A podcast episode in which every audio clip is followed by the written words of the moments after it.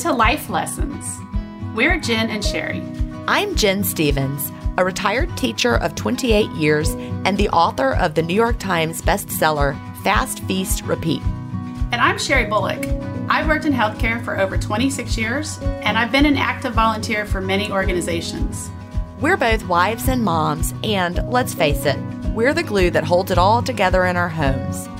In our careers, we have always been problem solvers who help others.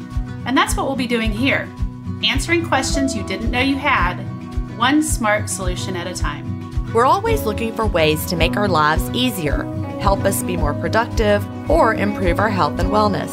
So, let's live our best lives one day at a time, and let's have some fun along the way.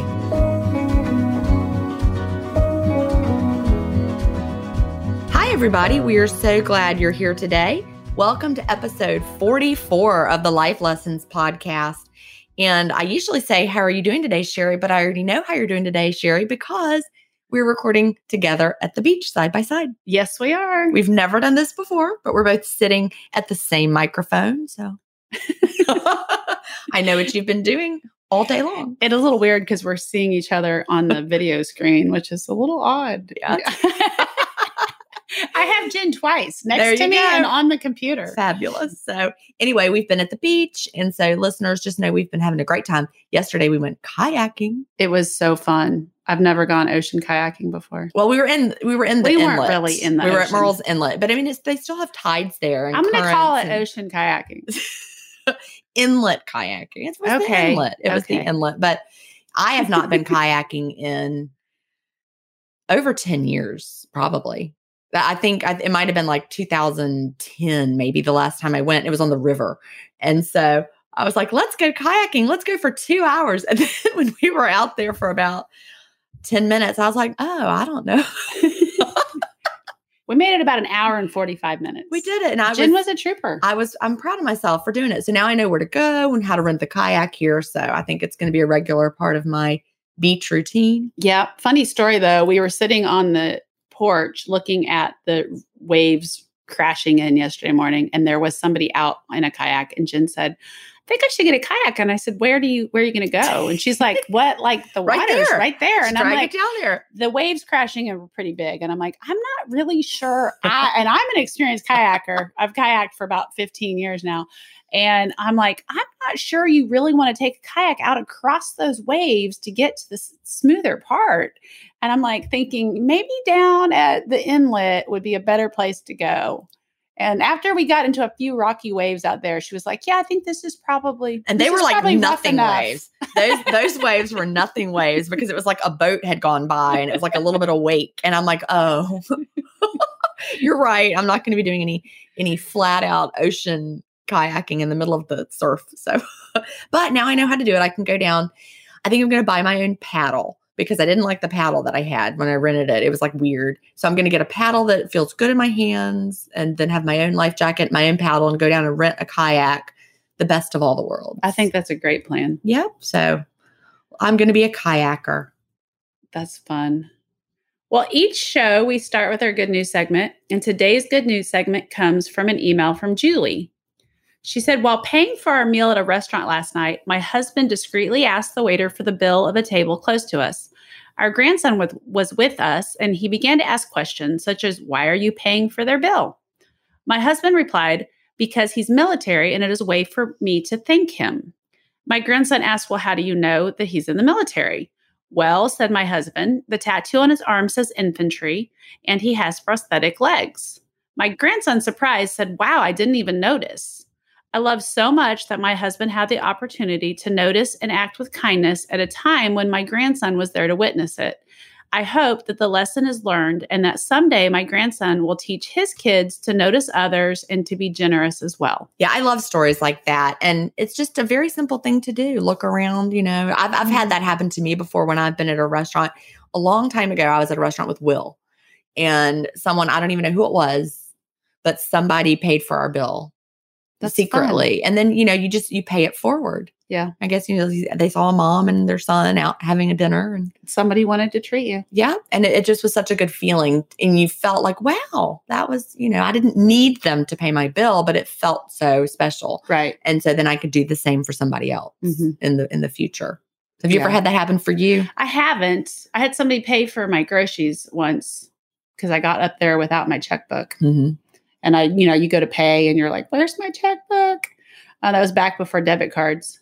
And it, I had like diapers and formula on the conveyor belt. And I was like, oh, I'm going to have to run home and get my checkbook. And this person behind me, so I got it. It's no big deal, Mm-hmm. which was amazing. I felt like I won the lottery and it was $25. But Right. yeah. And you know, it's funny too because somebody shared a kind of a similar story once and they said they tried to offer to pay for something one day and these people kind of got offended by it and she had to go on to share that she had recently lost a grandson and she wanted to buy i think it was like a baseball bat or a baseball glove for a little boy and the mom was kind of weird about it was like no you're not going to buy my son this sporting goods product or whatever and she said well uh, you know i recently lost my grandson and i don't have anybody to buy that sort of thing for so there could be underlying story there and by being gracious and accepting somebody's goodwill you could be really helping that other person So graciously accept it if it ever Yes. happens, and don't think about it as why are you buying this for me? Do you think I can't afford to buy it for Right, myself? right right, right Instead, you realize they're coming from a place of of love and wanting Mm-hmm. to help. So, um, listeners, we need your stories. Send your good news story to connect at lifelessonscommunity.com. We want to hear about companies that have given you exceptional customer service. Give a shout out to a special someone in your life. Tell us an amazing story or share anything that might be inspirational to fellow listeners. We look forward to hearing from you and sharing your good news in an upcoming episode. So, before we get to the life lesson of the week, we want to take a minute to tell you about one of the companies that makes it possible for us to bring you the podcast. And I've decided to talk about Branch Basics again. i love your branch basics Well, Sheri had never used them, and I have them here at the beach. And I love them so much that I ordered, you know, second set to have at the beach because I had my home Branch Basics and then now at the beach. Mhm. So I got it just in time. And so one of the first things I did when I got here this time was get rid of all the other stuff and put it in a box. And they actually send you a box. The box that the Branch Basic comes in Uh-huh. has toss the toxins written on the side. So you can like use the box, repurpose it to put your other stuff in that you're getting rid of. uh-huh So I put them in that box. I still haven't decided what I'm going to do with them yet. They're sitting in the box. But just, you know, last night we we cooked a dinner, we stayed in, and that streak-free cleaner. it's amazing It really is. You know, I I've talked about it before. It you use it. I've used it on my stainless steel at home. It's the only thing to make it streak-free. But after we cooked, I have a smooth top range here the glass top the range. glass top and they can look so streaky after you clean them but i just and sheri you used it Uh, yeah, she was she was like, "Look how amazing this is." I said, "I know, I already discovered that last night." right I used like her kitchen cleaner to get the grease off of it, and then I went back with the streak cleaner behind it, and the glass is spotless. right and so that that's just my favorite thing because you know a glass top range can be hard to work with and now it's sparkling and bright right behind us. We're recording in the kitchen because this place is tiny. So if you want to know more about branch basics go to ginstephens.com slash branch basics and um, you can read all about it. And there's a special offer there for listeners and you can try it too. And I, I use essential oil to give mine whatever scent i want but i've got peppermint in the foaming hand cleanser so when i wash my hands i get a little scent of peppermint i just sniffed them they smell pepperminty now and uh, my kitchen cleaner is pepperminty as well my laundry detergent i put the peppermint in but for the bathroom cleaner i use tea tree oil because i don't know that just smells like a clean bathroom to me for some does. reason so Mhm. get yourself some branch basics And now it's time for our life lesson of the week. This week, we are going to discuss how to reclaim your life after trauma. We are joined by Dr. Randall Bell, founder of Core IQ, an educational nonprofit organization that helps provide skills that everyone needs, but that they aren't taught in schools.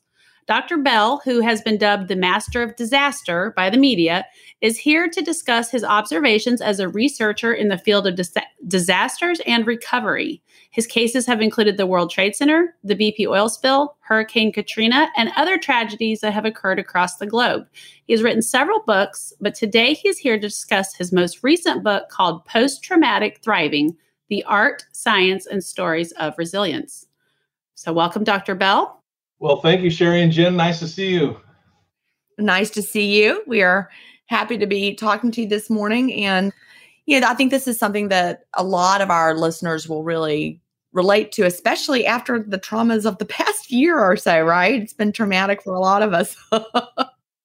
well, yeah, I, I, started this book well over 10 years ago. I had no idea COVID was in our future, but I really took the time to do the research and follow people's stories. And then the book came out right, you know, smack in the middle of COVID. I got COVID myself, so I've lived the trauma from it. So the neat thing is, is that recovering, whether it's COVID or something else, the, the basic game plan is the same. Exactly.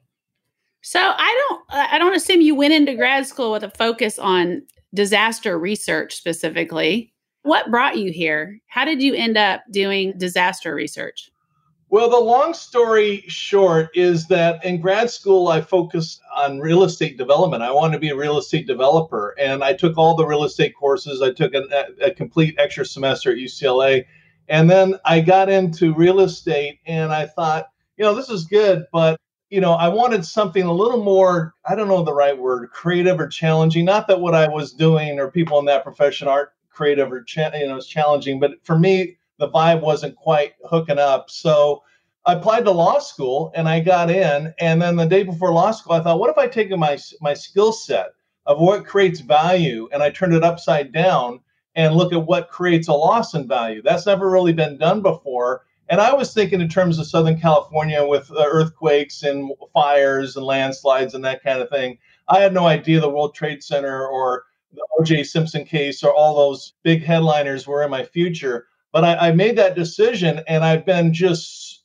buried in cases ever since. So you know, it was uh, more than being a better, a good business decision. It was really a fascinating journey, and I got to know the people behind the the statistics, and that's what led to this book because the people are far more interesting than the real estate. So you didn't go to law school. You did. You decided not to go to law school. Gin, before you were born, there's this thing called fax machines, and I I faxed. Oh, no, no, no. I'm, I'm 52, so uh, I've been around since fax.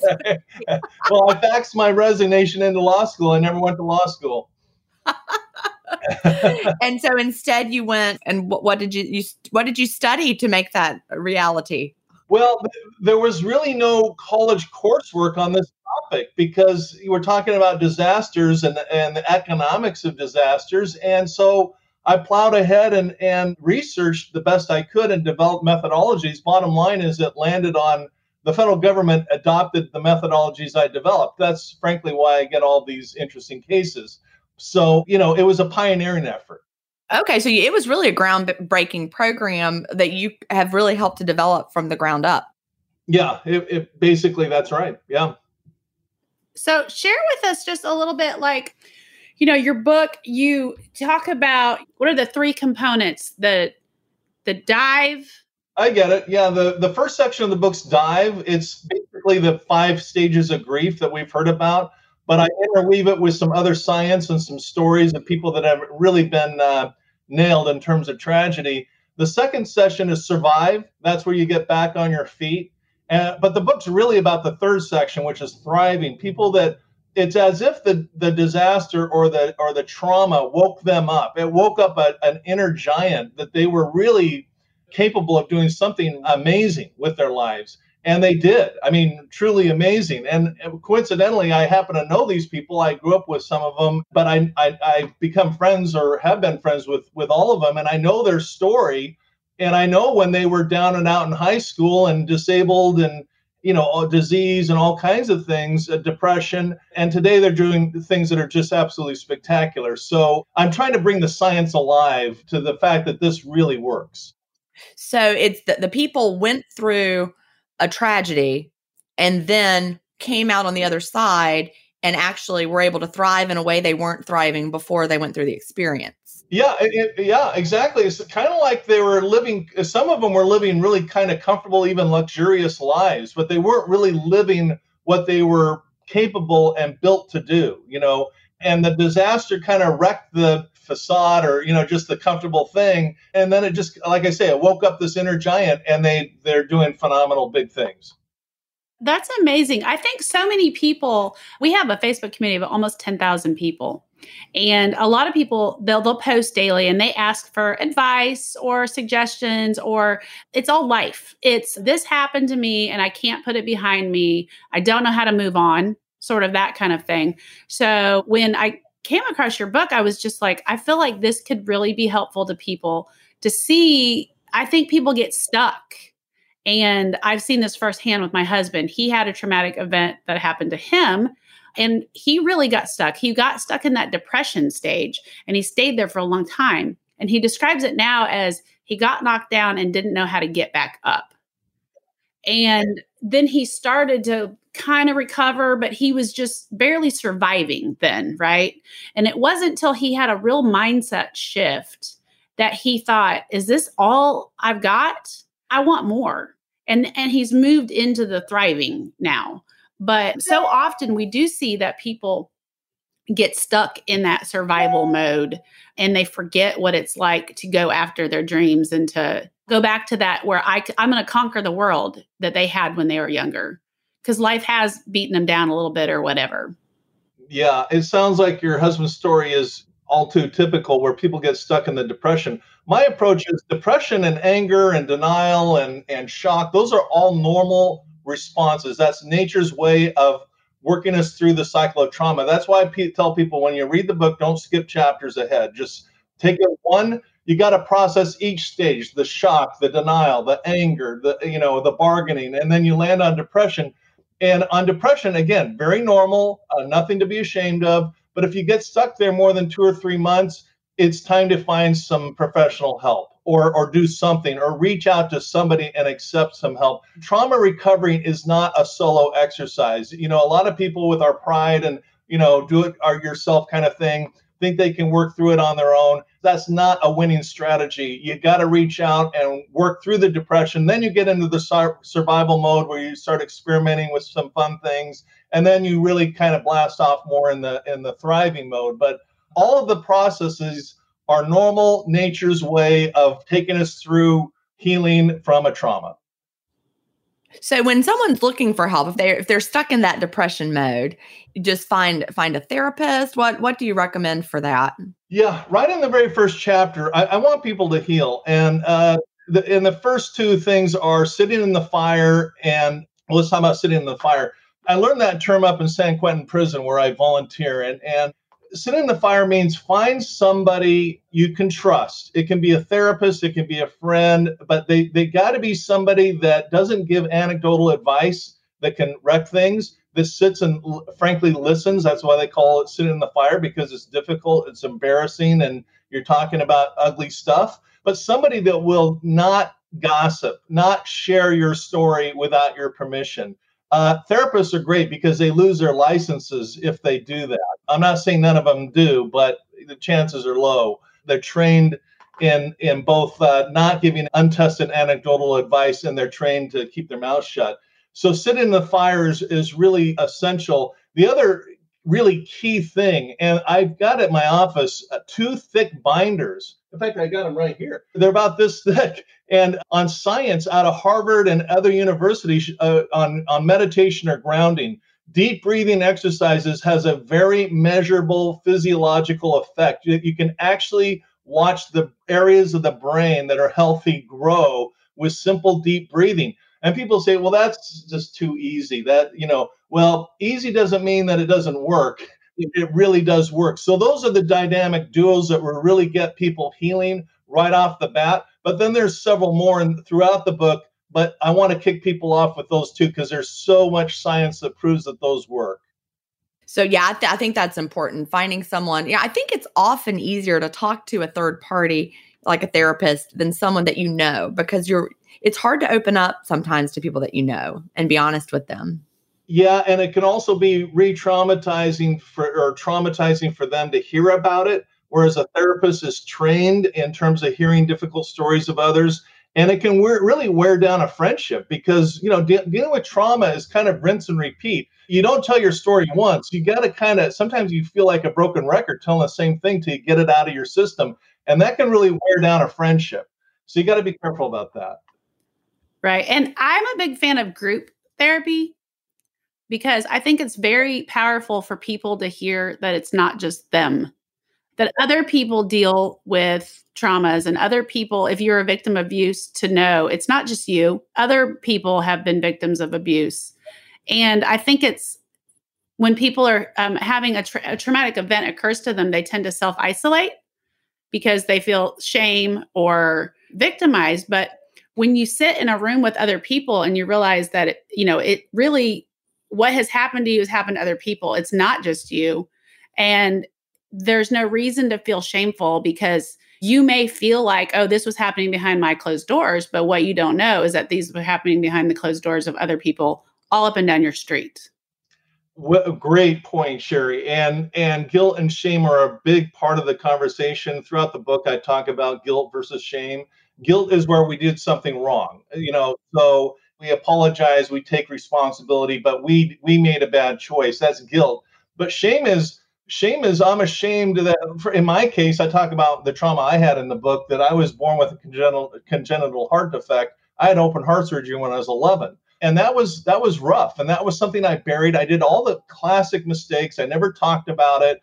I've been talking about it now with my cardiologist. That's kind of my trusted person. She understands the, the deal. And i've healed from it. But yeah, shame is something I didn't do anything wrong, but I felt ashamed about it. Or uh, you know, people in prison, they grew up in some of them grew up in uh, families where there wasn't enough money, or dad was in prison. They felt a lot of shame about that. They balled it up inside. They got triggered. They did something horrible, and now they're in the prison for the rest of their life. And uh, part of the process is them to take responsibility. So shame and guilt. I'm glad you brought that up because that's uh, critical to understand so you know that it's acceptance of this has happened right? That's part of your whole grief process is you get to the acceptance and then you start to heal. So what's the next step after you feel like you have put things right in your heart and your soul with what's happened and you're ready to move past it well, you know, once you get into kind of step six where you confront it and sit in the fire, the next thing is you kind of sort it out. There's a lot of untangling. I mean, all great lies have an element of truth. And so, in other words, if, there's a trauma, there's there's nuggets, and some of them are bad, and some of them you want to retain. You don't want to throw out everything. So there's an untangling process. There's an exploring process. This is really kind of fun where you kind of test new life skills out maybe a new hobby, maybe a new interest, maybe a new friendship, that kind of thing. And then there's a process of acceptance where you hold yourself and others accountable. Um, some people don't are afraid to pick up the phone and report abuse. If there's a crime that's been committed, the police should be notified, and that's why I'm such a big fan of Denise Brown and the O.J. Simpson. You know, her, ch- her charitable foundation. I was on their board of directors because she inspired a lot of primarily women to have the courage to pick up the phone and call the police. But you got to get acceptance and holding everybody accountable. And then you kind of land on a an awareness, um, a mindfulness of, of your inner strength and, and a sense of transformation. Once you've kind of covered those areas, you're ready to get into the thriving mode. I hear you. The word confidence keeps coming to mind when you're talking. So, a person who goes through traumatic events, I think they often lose confidence in themselves and even me, the people around them.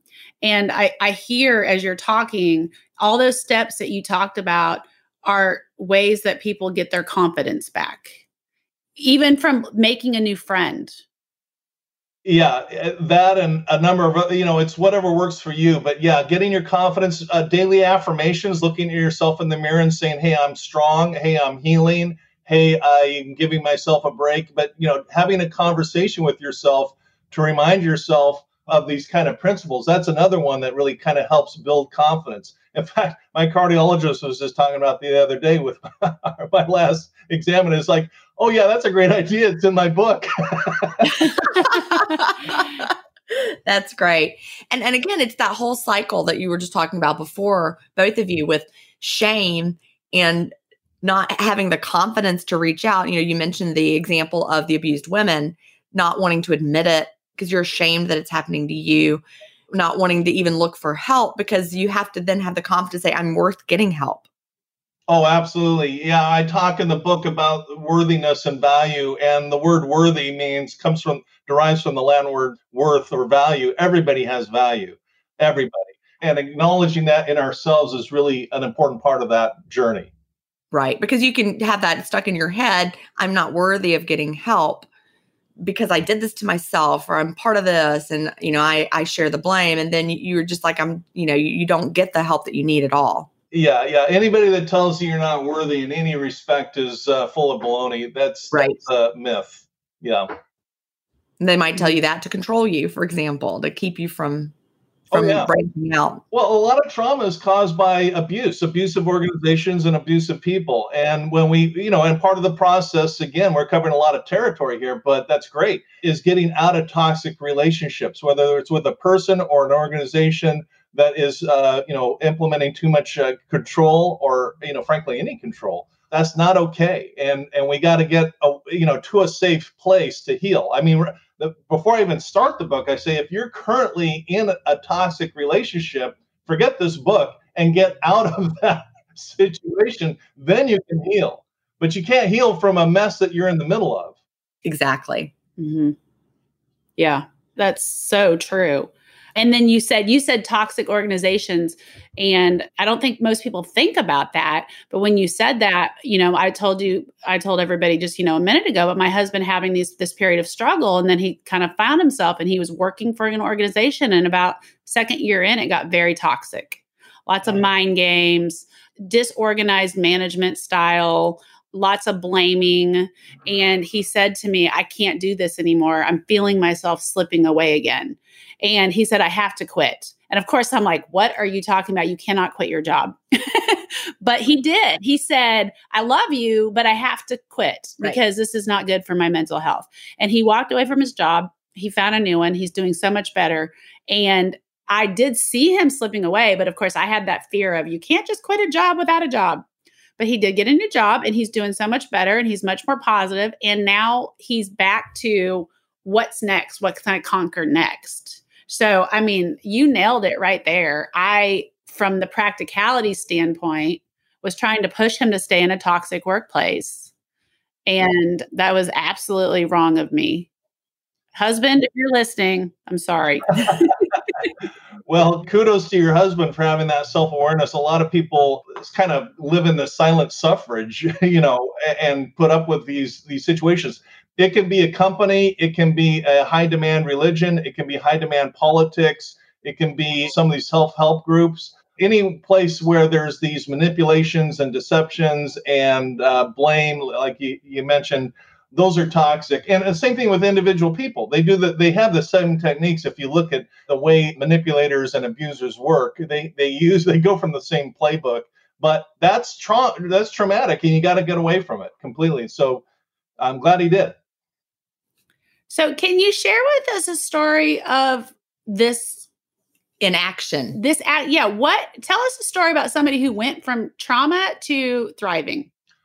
Well, sure. There's a, about a dozen of them in the book, but one that comes to mind is Geri Jewell. Geri, you may know from ABC's Facts of Life. She was uh, cousin Geri. She's she's the first person to ever star in a network television program who's has a disability, and she. I remember her. Yeah. yeah.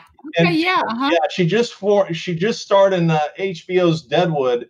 I went to high school with Geri. I knew uh, I, I, knew her sister who sadly passed away, and Geri. I just had Easter dinner with her. We're close, and she ha- she was born with this disability, and she and her family looked at it square in the eye, and they said, "Okay, we have two options. We can buy Geri a you know a recliner and get her a TV, and she can just kind of go through life watching TV and being as comfortable as possible with this disability, or we can just tell her, you know, Geri, you're as smart as anybody else. Get out there."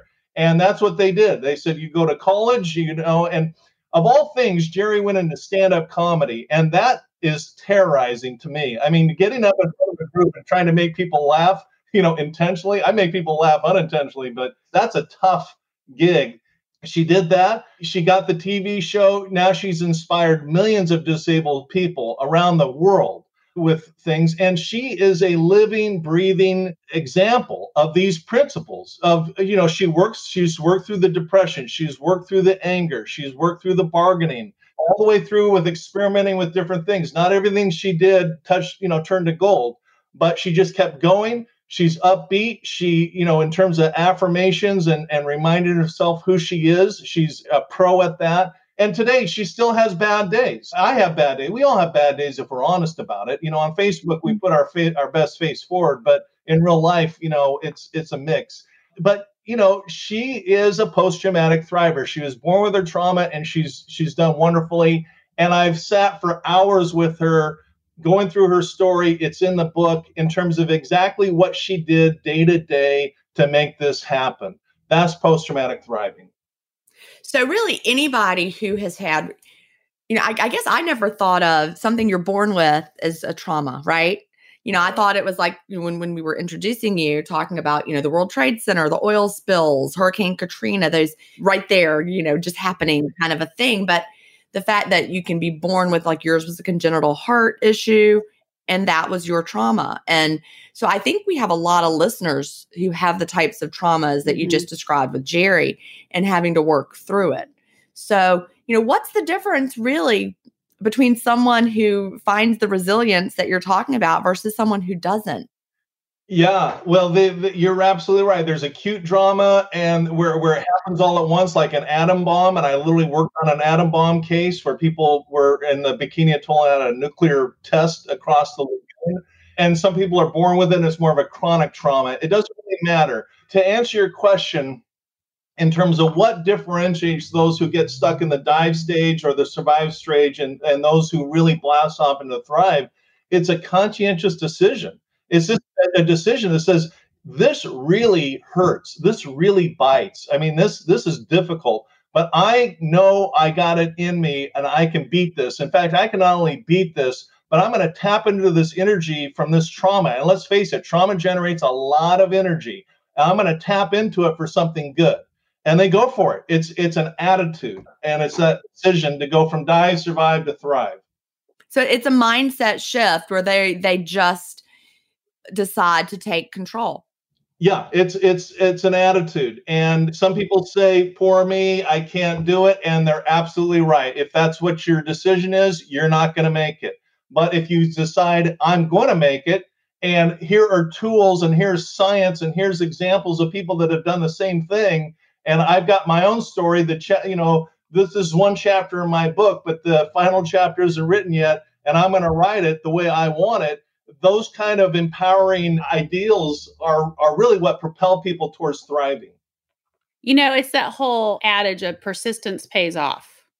So I think you have to have a persistent attitude of, I mean, you could wallow in self pity or you could sit in anger. But if you take that anger and you make it, and turn it into a positive that I'm going to persist until I am successful or I'm going to persist in achieving my dreams. And you take all that energy that you could have spent being angry or sad and you turn it into a positive, it's the same energy. It's what you do with the energy. Mm-hmm. Yeah, well said. Uh, it is a, it is an energy. Anybody who's been through a trauma, and by college age, 66 to 85 percent of the entire population has been through at least one trauma. It's gonna it's gonna inevitably gonna hit us all, and that energy is there. It's how you tap into it. You know, people get their anger addictions are very real things. Self medication, workaholism, drugs, alcohol, all that stuff is to mask the pain of unresolved trauma Unresolved trauma is the number one problem facing the world. It really is. It's not drugs, it's not alcohol, it's not crime, it's not violence, it's not any of that stuff. Those are symptoms of unresolved trauma. That's why this conversation we're having is so critically important because if we have the skill set, we're not taught in school how to resolve a trauma and get through it and heal I mean, imagine. Don't worry about the drugs and alcohol and crime. That will naturally go away as we address the real issue, which is unresolved trauma, particularly childhood trauma. That is the thing we got to get at and help people heal. Now, I've got a question for you. I'm sure in my mind this is popping up, and I'm sure probably with a lot of listeners as well. It brings to mind, you know, I have a family member that that is, is someone that I love very much who I know is going through, you know, the pain of unresolved trauma from childhood. So what do we do as family members when we know we've got a family member that we love who's stuck in a place and cannot push past it you know not not at the mindset of i can get through this. I can i or not even really recognizing it? How can we mm-hmm. as family members help someone gently who may be stuck here or maybe we don't need to be gentle i don't know what would you suggest well Gin that's a biggie because i'll just share in my own family and he's my brother's open about it my, my brother's a recovered alcoholic uh, he's been sober for 20 years and he's a phenomenal person doing talk about post-traumatic thriving he's thriving in big ways. But you know, you don't want to become an enabler. That's one thing. And sometimes tough love is good, and sometimes people just got to learn their lessons. That's why it might be a good idea in those situations to is to go to a therapist and say, "There's a situation I want to be helpful. How can I be truly productive and not get in the way of their process?" Because in some cases, people just have to hit rock bottom. They got to wake up one morning under the, a freeway overpass and hit rock bottom before they'll really turn it around. Or every situation is different. That's why that's so so critically important, but it's also important to get some good professional advice on that so we don't enable and make the situation worse. So really the part when you see that you have a family member really struggling, go yourself to a counselor and ask for help with how to manage that. I would say so. Yeah. I mean, I have another situation in my family where where I have a beautiful I, well, I don't want to give, I want to respect other people's story, but a beautiful girl, she got in, in the family, she got into heroin, you know, on all the horrible things that comes with. And the family was enabling because we love her and we wanted to help her. And it just kept going downhill. That once the enabling stopped, she hit rock bottom and, and she's been thriving for years. Beautiful family. It really can turn around, but we just don't want to we we don't want to mess it up for them out of out of a, a, a, desire to do you know good for our loved ones. That makes right. sense. We you know we had an episode recently about codependency, and we we talked about some of that and and the enabling that you right. can do if you're stuck in that codependent relationship. Well, and I think people are born helpers. And one thing that often happens is a person ends up with a family member, a loved one who is struggling, and they end up eventually get being pulled down with that person who's struggling. Um, you know, it's like that I was a lifeguard, and the one thing they teach you is if you go to save a swimmer and they start to pull you down and they resist your attempt to save them, let them go. And so, if nothing else, by you yourself going to therapy to get help in dealing with your loved one who's drowning, that that's your life preserver. That's going to help you from getting drugged down with that person. Yeah, we always want to practice. The, the, the main theme of all of this is to go from self medication, things that aren't healthy that mask the pain, to self care. And that means taking care of ourselves and taking care of others, being generous, eh, but not just to others, to ourselves, being gracious, not just to others, but to ourselves. So there's a, there's a balance there. And I love your metaphor with, with uh, life saving because that's right. That's exactly the point. Yeah. Absolutely. So I, I, you just bring up so many good points, and I suspect there are going to be a lot of listeners who listen to this and realize that they may be coping with traumas in a way they didn't even realize that we're holding them back. That they might be held back in life a little bit from things that have happened to them that they haven't quite recovered from. And Gin and I um, are active in the intermittent fasting community, and we have a lot of members who talk to us and they're struggling and they're struggling with their intermittent fasting life or they have struggled with weight loss their whole life. But when you get to know them and you start talking to them and you start really getting to know their patterns, what you find out is they are self sabotaging themselves because somewhere deep inside they don't believe that they deserve to be successful and be at the weight they desire or to, you know, be happy or be beautiful and you talk about self medication and unfortunately food is a self medication and so you know not only is that affecting their their mental health and the way they feel about themselves but it, oftentimes it's affecting their physical health as well. So it's i mean clearly this trauma is affecting people's entire lives as a whole. It's not one one area absolutely correct the you know i'll use myself uh, as as a bad example again i wasn't taught when i had open heart surgery the doctors at age 11 the surgery was over the stitches came out and they pat me on the back and said go have a good life but there was there was no discussion about what I had been through. I mean, it was pretty rough, I, you know, without going into it. You know, open heart surgery is not a walk in the park.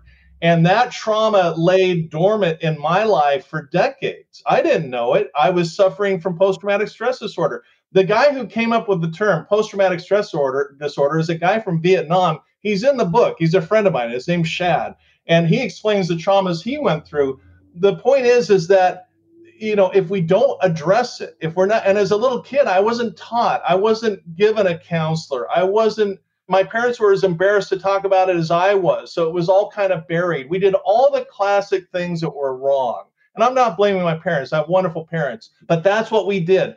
And so, yeah, the eating, the workaholism, the drugs, the alcohol, all of that, you know, it, we may look like a, a super achiever being a workaholic, but it's just masking our problems. Eating, you know, who who doesn't love, you know, delicious foods and cooking and baking and all these things?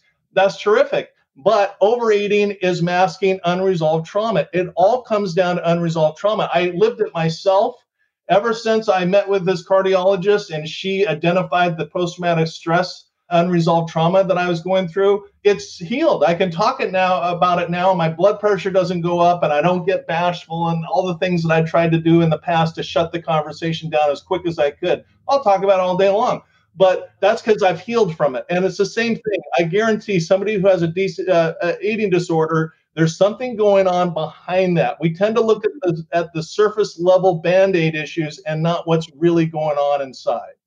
That's huge. I really think that it is. You know, it makes me sad for 11, 11 year old you. No one thought that that was a traumatic experience for you. And the doctors were like, all right, we fixed you. Bye. And it, it stayed with you through adulthood. Yeah, it did. And growing up in Southern California, when you take your shirt, you know, you go to the beach and you take your shirt off, there's this colossal scar, and all the kids are wondering what's going on. That, that was just this lingering trauma. So I get it. I've lived it. And, and I'm not special. Uh, virtually everybody has had a trauma of one kind or another, but we got to have this conversation, educate people, understand it, and go through the processes because uh, here's the good news the science is so good out of Harvard, Yale, University of Chicago, all the great UCLA, of course, where I went. There's such good science so that the, the information is there. That's what I've worked for 10 years to compile so that if we can just apply these simple concepts, we can heal from it. It's not human nature to bury it. It's the opposite. A lot of things we do naturally out of evolution or whatever you want to call it is exactly the wrong way to do it. The way to, to heal from it is to do the opposite. Do talk about it go see a therapist and be proud, loud and proud about it. You know, do all these other things. They work. Yeah, I agree. I say often on this podcast that when we share and we're able to be vulnerable and open up and talk to people, that we heal. Mm-hmm. Not only do we heal ourselves, but we help start a healing path for other people. And so I love what you're doing. I love that you're talking about it. I love that you're open and that you came and talked to us today because I hope that it starts a healing path for somebody who's listening today. Thanks, Sheri. That's all I want to do. I'm not in this for the money. People think you write books to make money. I'll tell you, the French fry captain at Burger King makes more per hour than I did this book. I, I, put I put the book on um, Kindle for 99 cents. This is not about uh, you know me uh, building an empire. You don't get rich from one book at a time. well, you know, the, and the thing is, I've had this unique career. I've sat on coconut tree logs with people who have lost children to the nuclear test programs. I worked on the World Trade Center. I had people hand me flyers saying, Have you seen my dad or have you seen my mom? It really rips your heart out. You know, I, I sat at the kitchen table with Nicole Brown Simpson's family. I've had these unique experiences, and I thought, you know what?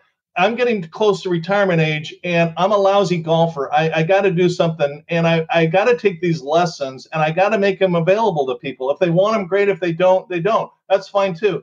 But I got to at least do that because already I've seen it really helps people. I've gotten the feedback and that's all that's all it is. We're all in this together. There's great science, there's great solutions if we understand the problems correctly and uh, that's what it's all about is, is thriving at the end of it all. Absolutely. So tell listeners how to find you and how to find your work. Oh, well, I'm easy to find, drbell.com, and send me an email. I'd love to hear the stories. I love to hear feedback. I love if there's something uh, that did or didn't work in the book, I'd love to hear about it because uh, for the rest of my life, I'm going to be updating this book and, and getting this, keep, keeping this conversation going. The book's on Amazon, it's in every bookstore, Post Traumatic Thriving. And uh, as I say, I, I, really greatly appreciate the conversation today, and hopefully it continues with you and your listeners because it's so critically important to us all. Well, thank you so much for being here. Thank you. Before we get to the listener led lesson of the week, we want to take a minute to tell you about one of the companies that makes it possible for us to bring you the podcast. Today, we are excited to talk about Dry Farm Wines again. So we both really enjoy having a glass of wine now and then, especially when we have something to celebrate, or maybe we've just prepared a delicious dinner that is deserving of a delicious wine pairing. Or maybe just because we're hanging at the beach and celebrating life, celebrating a game of Yahtzee. That's what we did last night, by the way. Oh, and everyone, Sheri crushed me at Yahtzee. I was having a very bad Yahtzee night. we usually play three games so we can determine the winner. Yeah, well, it was not me. I was the clear winner last it's night. It's true. Gin and I are both very competitive. If you didn't, yeah, you didn't hear our our games episode, but I do love Yahtzee even if I lose. Yeah, so I have. I'm optimistic. Maybe I could win. but neither one of us really love how we feel after drinking mass produced wines. We're just kind of groggy in the morning. We don't sleep well. I wake up kind of with heart palpitations and insomnia, and I just don't feel well after drinking commercial wine because most wines sold today are mass produced and they contain high levels of sugar, alcohol, and up to 76 different FDA approved additives. Dry farm wines are different. They have strict criteria when it comes to how their wines are farmed and produced. If you want to learn more about it, you can listen to episode 114 of the Intermittent Fasting Stories, where Gin interviewed the founder of Dry Farm Wines, Todd White. So we are thrilled that they are partnering up with us here for the Life Lessons podcast. If you go to dryfarmwines.com forward slash life lessons, you'll get an additional bottle for just one penny in your first shipment. And make sure to go through that link, dryfarmwines.com forward slash life lessons you can get one shipment or you can sign up for regular shipments at an interval that works for you. It is easy to skip shipments or even add extra shipments at any time. And every purchase you make helps support the Life Lessons podcast. Absolutely. And you're going to want to get more shipments. That's what happened to me when I first heard about it. I was like, yeah, yeah, yeah, right. Yeah, I heard about it from Melanie Avalon on right. intermittent fasting podcast. And I got the first shipment and it's different. It's it tastes different. The It wine really is not like what you're used to. It's like lighter. It's mm-hmm. a whole different experience. But what you once you get used to it, even Chad, it's like, oh yeah, there's a big difference. So that's what we drink at home now all the time. All right. So next we have a segment we call our listener led lesson. It might be a life hack, a book recommendation, a special recipe, a kitchen tip, or anything along those lines. Today we have some cooking tips from Carla. Carla says if you're making tomato sauce or marinara and your sauce is too acidic, rather than adding sugar, you can simmer a whole peeled carrot in your sauce, then remove the carrot before serving. The carrot reduces the acidity in the tomato sauce by adding a subtle sweetness.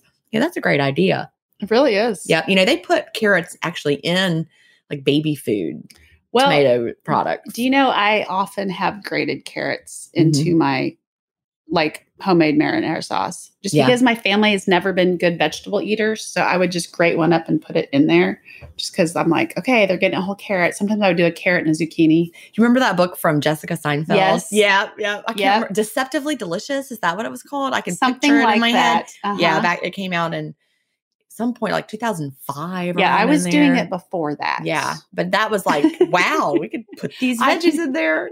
They don't even know they're there. They don't even know they're there. So if you don't want to take the carrot out, just shave it up, grate it up, There you go. in there. And um, she goes on to add nobody wants salty soup. If you find out you've oversalted your soup, or if you want to reduce the sodium in your broth, you can add a few wedges of raw apple or potato, let it simmer for 10 minutes, and then discard the wedges.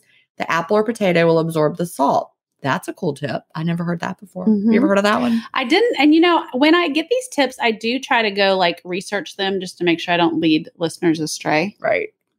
And there is a little controversy over that tip. Really? Some people say it absolutely works, and other people says it doesn't. Okay. I feel like a potato That- might a lot of people say that if you add that you have to add acid to reduce salt. So you have to add lemon juice or vinegar. But I'm not a chef. I don't know. I do know that if you actually diced up your potato and added it and cooked it, it would decrease the saltiness because you'd have more in there. Uh huh. And who doesn't love potato in a soup? or throw in some rice anyway. she also has one more tip. If you forget you're making pasta and you accidentally overcook it, that's happened to me. Don't worry, toss it in a hot pan with olive oil and give it a quick stir fry to crisp up the outside of the noodles. That's a really good tip. That was a great tip. So, at the end of each show, we share a motivational quote from a listener. And today's quote comes from Jane. Just had to wonder if this is the Jane I know from DDD, and she lives in the UK. So, if this is you, Jane, in the UK, hello. And if it's some other Jane, thank you for submitting a quote. I love it when I get emails of quotes to use on the podcast. It makes me really happy. And I especially love it when people share stories or, you know, personal experience that goes with the quote. So t- she says today, her quote that she's sharing is simple but true. The quote is Life is 10% what happens to you and 90% how you react to it. You know, that's great in light of our topic for this week It really being is. resilient in the face of trauma. Uh huh. I didn't even think about that well, when I, I was just popped into my head. adding this to the show. So I'm sure she says, um, I'm sure many of you have encountered this famous quote by Charles R. Swindoll. When everything feels stressful, life feels overwhelming. And I stop and I ask myself, is it really life or is it my current mindset or reaction to life? Sometimes I just need a good night's sleep or a day at the dog park in the sunshine to have another go at whatever it is that is feeling stressful to me. Sometimes it's not even the one thing that is stressing me out, but a million other little things. So I tackle all those little things so I have the bandwidth to address that big thing. And suddenly it doesn't seem so stressful. Step back and ask yourself is it life that is stressing me out, or is it my reaction to life that is stressing me out? That's huge because all of us have those things every day. Mhm. Like when my ceiling light fell out. You know, how did I react to that? Right. Just all those little things every time. And sometimes I'm going to admit, sometimes we don't always react well. If you've had a bunch of little things, one more thing, and you're like, then you can just snap and lose it. Even me, Well, your bucket overflowed. my bucket was full. So- but, but, you know, we all have those little things. We just have to take that step back Uh-huh. and think about how we're reacting to it. Because Yep. that's that's really that's the part you can control. That's the only part you can control. that is true. You can Is- only tru- control your reaction. yeah. So that was good. Thank you for sharing that, Jane. So, everybody, thank you for listening today and for joining us. You can also join our Facebook community. It's a great place. It's called Life Lessons with Gin and Sheri. Don't forget to subscribe to the podcast wherever you listen to podcasts. It gets automatically downloaded every week. And also, if you are on iTunes, don't forget to leave us a review. It really helps other people find our podcast. And Sheri does share those with me. She sends them to me. I love reading them. Do you have a story to share for our good news segment, a listener led lesson, or a motivational quote that means something to you? Or do you have an area of expertise that you want to share as our featured guest for the week as we present our weekly life lesson? You know, you can also introduce us to somebody else. If you know someone who would make a great guest, Yes. you know, send us an email about that as well, because we, you know, we love to hear from people. We only Um, have so many connections. That's right. So you are our connection to other people that we aren't connected with. Yeah. So- And really anything, you know, anybody who knows something would be Right. worth sharing. I mean, if you're going through life and you learn about something and you're like, huh, that was a good life lesson. Kind of like we did with Eddie Friedman last week when we interviewed him about, you know, when and how to get an attorney. Right. And that was for me, it was just a personal experience I had. And I was like, huh, I learned so much from this conversation. I need to share this with everybody else. So if, if you're going through life and you learn something and you think this would be helpful to other listeners, reach out to us. Yep, we want to know. So email us at connect at lifelessonscommunity.com and listen each week to see if we share your story or tip. Until next week, thanks for listening. Bye. Bye.